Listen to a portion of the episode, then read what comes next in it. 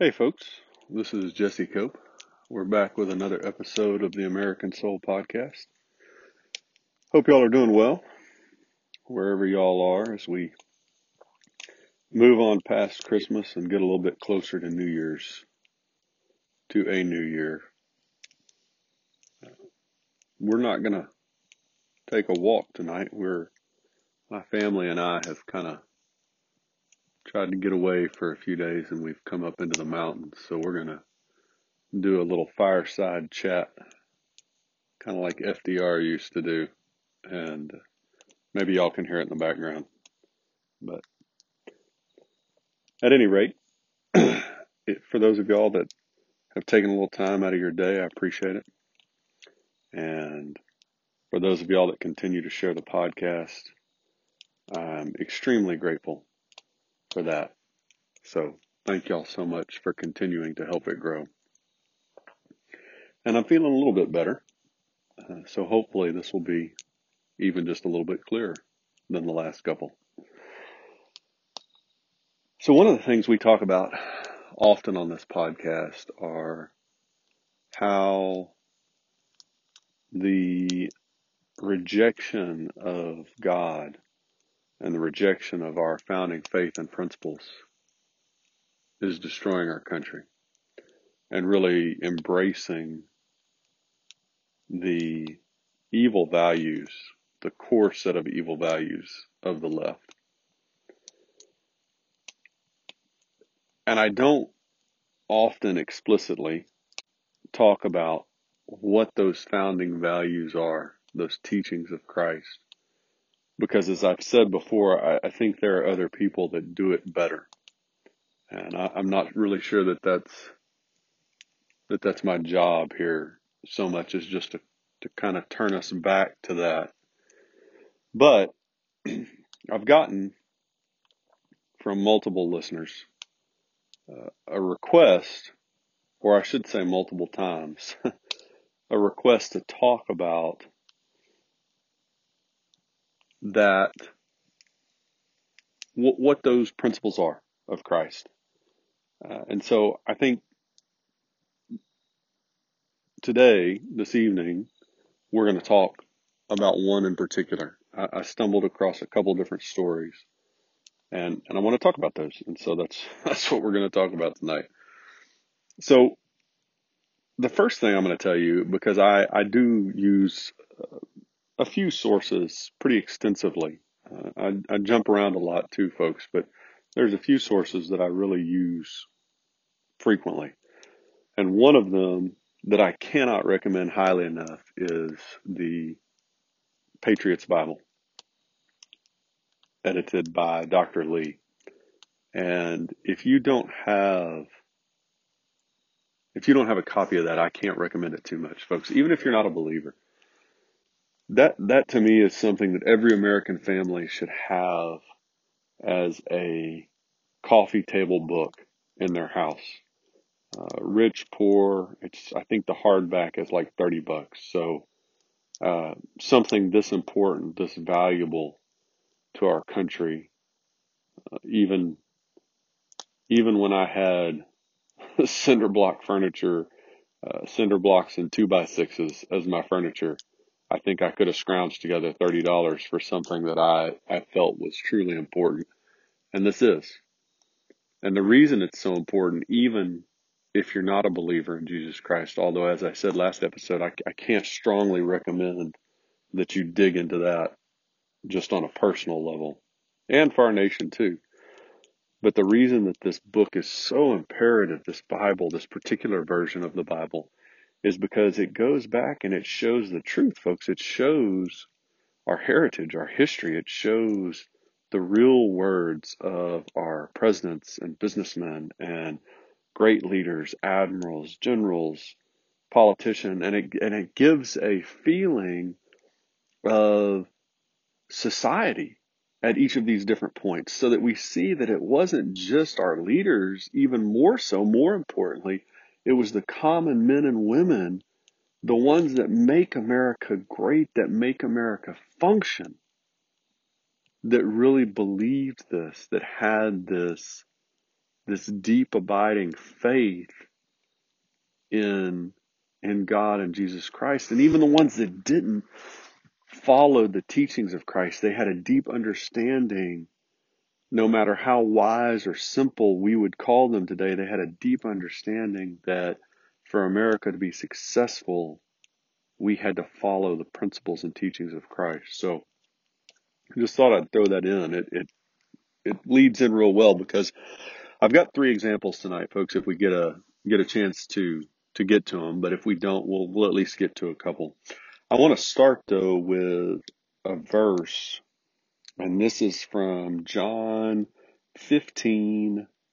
If you're familiar with John at all, you can go look it up. And even if you're not, you can go look. You can type that into Google or Bing or wherever, and it'll immediately pop up. And it says, I'm actually going to start with verse 12. This is my commandment, that you love one another as I have loved you. And this is Jesus talking, if you don't know this. Greater love has no one than this, than to lay down one's life for his friends. You are my friends if you do whatever I command you.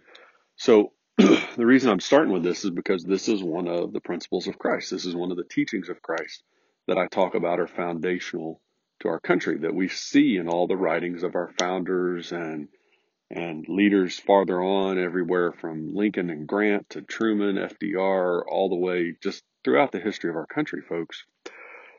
So this teaching here is saying that there is no greater gift, no greater love than to lay down your life for your friends. And so how do we see that in action in the history of our country? Well, the first example I'm going to give you is a story that I was unfamiliar with until the last couple of years. And it's really a phenomenal story, folks. I'm surprised that, and maybe there has been a movie made about it at some point. I haven't heard of it, and both of these first two excerpts come out of the Patriots Bible. You can find them other places. I've done some additional research on this first story, which is called The Four Immortal Chaplains. That's the title of it in the Patriots Bible. And you can go and look. There's a chapel for these four chaplains, and there's a not a trust, but a fund where people still give to it, as far as I understand this day. But you can look up quite a bit of information about it online. So I'm going to read this little excerpt. Shortly before 1 a.m. on February the 2nd, 1943, the American transport ship Dorchester was streaming through the icy North Atlantic from Newfoundland toward an American base in Greenland, carrying 902 servicemen, merchant seamen, and civilian workers, when a German torpedo struck the starboard side amidship, far below the waterline. The blast killed scores of men, and many more were seriously wounded. Others, stunned by the explosion, groped in the darkness. Through the pandemonium, according to eyewitnesses, four Army chaplains brought hope in despair and light in darkness to the men who struggled to find their way out. Those Army chaplains were Lieutenant George L. Fox, Methodist; Lieutenant Alexander D. Goode, Jewish; Lieutenant John P. Washington, Roman Catholic; and Lieutenant Clark V. Poling, Dutch Reformed. Above the din, the four chaplains could be heard urging the frightened to be brave, praying for the dying, and guiding the disoriented toward the lifeboats. Men jumped from the ship into lifeboats, overcrowding them to the point of capsizing. Other rafts tossed into the Atlantic drifted away before soldiers could get into them. As most of the men reached topside, the chaplains opened a storage locker and began distributing life jackets. When there were no more life jackets available, the chaplains astonished onlookers, taking off theirs and giving them to four frightened young men. It was the finest thing I have seen or hope to see this side of heaven, said John Ladd, one of the survivors. Then in the darkness, the four chaplains linked arms, grasped the railing of the ship together as it began to slip into the ocean, and began singing and shouting biblical encouragement in English, Hebrew, and Latin to the men in the sea. William Bednar, floating among his dead comrades, later said, "Their voices were the only thing that kept me going." Of the men aboard the Dorchester, 672 died, including the chaplains. Their sacrificial action constitutes one of the purest spiritual and ethical acts a person can make. In their devotion to the troops, these men of God captured the best of what a military chaplain strives to be. Their heroic conduct set a vision of greatness that stunned America, as did the magnitude of the tragedy. There's a lot wrapped up in there, folks. It's just a phenomenal story. And it is, you notice that there was a Methodist, a Roman Catholic, a Jew, and Dutch Reformed, I believe, was the fourth one. So all of these, though, right, go back to God. And that's, folks, that is not to say that bravery is only available or it's only a trait of those who follow Jesus Christ and God, because it's not. But it is a godly trait. And this is a huge point to make, folks, because I get attacked, I guess is the best way to say it. It's not really a matter of me being attacked. It's a matter of people wanting to attack God and Jesus Christ more so. But I've said so many times I can't even count anymore on this podcast, you do not have to be Christian in order to be American. Absolutely true. But if we don't follow the principles of Christ, right? So let's say that you're an atheist or Muslim or Buddhist or Hindu. That doesn't mean that you can't display bravery. I've never said that, never will. It's untrue. I served with Muslims overseas in the military that absolutely showed bravery. So that idea is ludicrous, and that's never something that I've said, nor will I. But this teaching of Christ, right, which is that the ultimate sacrifice, the ultimate love is to lay down your life for your fellow man, for your brother, right? That's a teaching of Christ. So regardless of what you personally claim, you profess, when you act that way, or when you encourage that action, or when you honor that action, you are either acting or honoring the teaching of Jesus Christ. And that's what we've got to have in this country. You have to. We have to, as a people, follow those teachings of Christ, regardless of whether we put our faith in him as our Lord and Savior. Although, again, as always, I'm going to start, not as always, but I'm going to start to do this more often. I recommend that you do for yourself, for your spouse, for your kids, your family, your community, for your nation, all of the above. So the second example that we're going to look at here is one that y'all are probably quite a bit more familiar with. And I think this is probably the only other one, which is sad, but we'll come back to the other one another time. This is the only one we're going to have time for. On the morning of September 11th, 2001, United Flight 93 from Newark to San Francisco was hijacked by terrorists who claimed to have a bomb.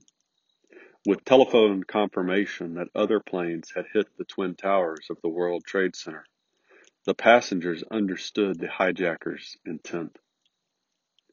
Todd Beamer, a 32-year-old businessman, picked up a seatback phone and reached Lisa Jefferson, a GTE supervisor. He told her that he and others were going to jump on a hijacker who was guarding the passengers in the rear.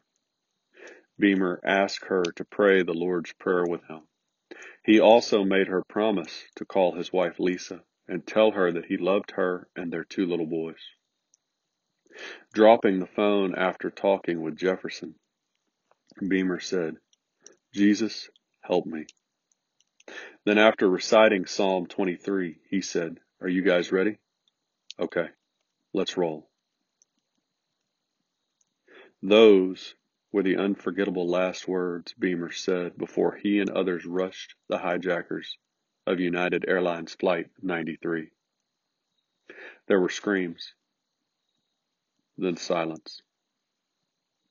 Brave American civilians, complete strangers, rose against impossible odds and tried to save the 757-200 aircraft.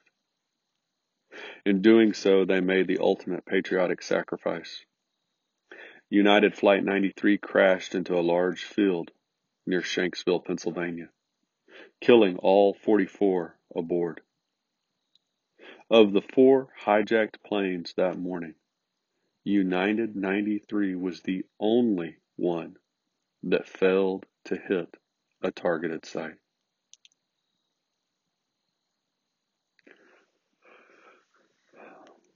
Folks, this sounds kind of rude maybe to some of y'all, but if that doesn't give you chills, there's something wrong with y'all. That again illustrates clearly the teachings of Jesus Christ, that greater love hath no man than to lay down one's life for one's friends. And in this case, also complete strangers, because Beamer and the others certainly were thinking about their families, but they were also working together with complete strangers.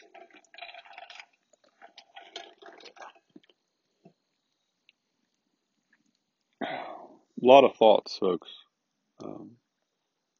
But it really all boils down again to this. If we do not follow the teachings of Christ in this country as a people, we will lose this country. That is exactly what is happening right now today.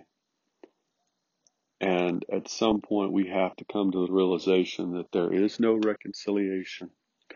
There is no coexistence between people that cling to our founding faith and principles based on the teaching of Christ and people who reject those founding principles, that teaching of Christ, and instead embrace the godless values of the left, of the state, or people that want the state to be God.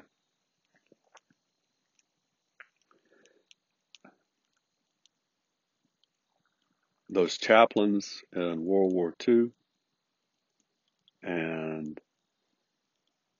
those men on Flight 93 in 2001 followed Christ's example. Regardless of their personal faith. And again here, folks, I can't encourage you too much, because there will come a point where the choice is no longer yours to make. And so make it now.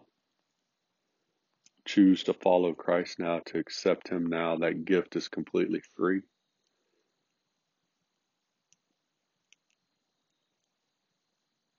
But even if you don't, at least have the courage and honesty to acknowledge that if we don't follow Christ's teachings, that we lose our nation. And that the flip side is, folks, when we're at our very best, we quoted, I don't remember, long time ago, we'll have to go back again and do a podcast on him again, a man by the name of Malik. At our very best, folks,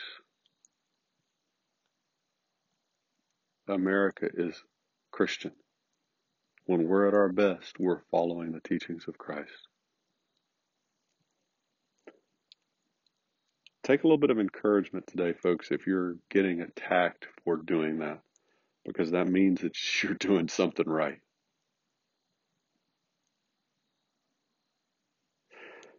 I hope that y'all's day goes smoothly, whatever's left of it. Sure do appreciate y'all spending some time with me here, giving me a little bit of your time. I appreciate y'all continuing to share the podcast. It's still growing each week. Inexplicably. Thank you, Lord. God bless y'all, folks. God bless your families. God bless America. We will talk to y'all again real soon. Looking forward to it, as always.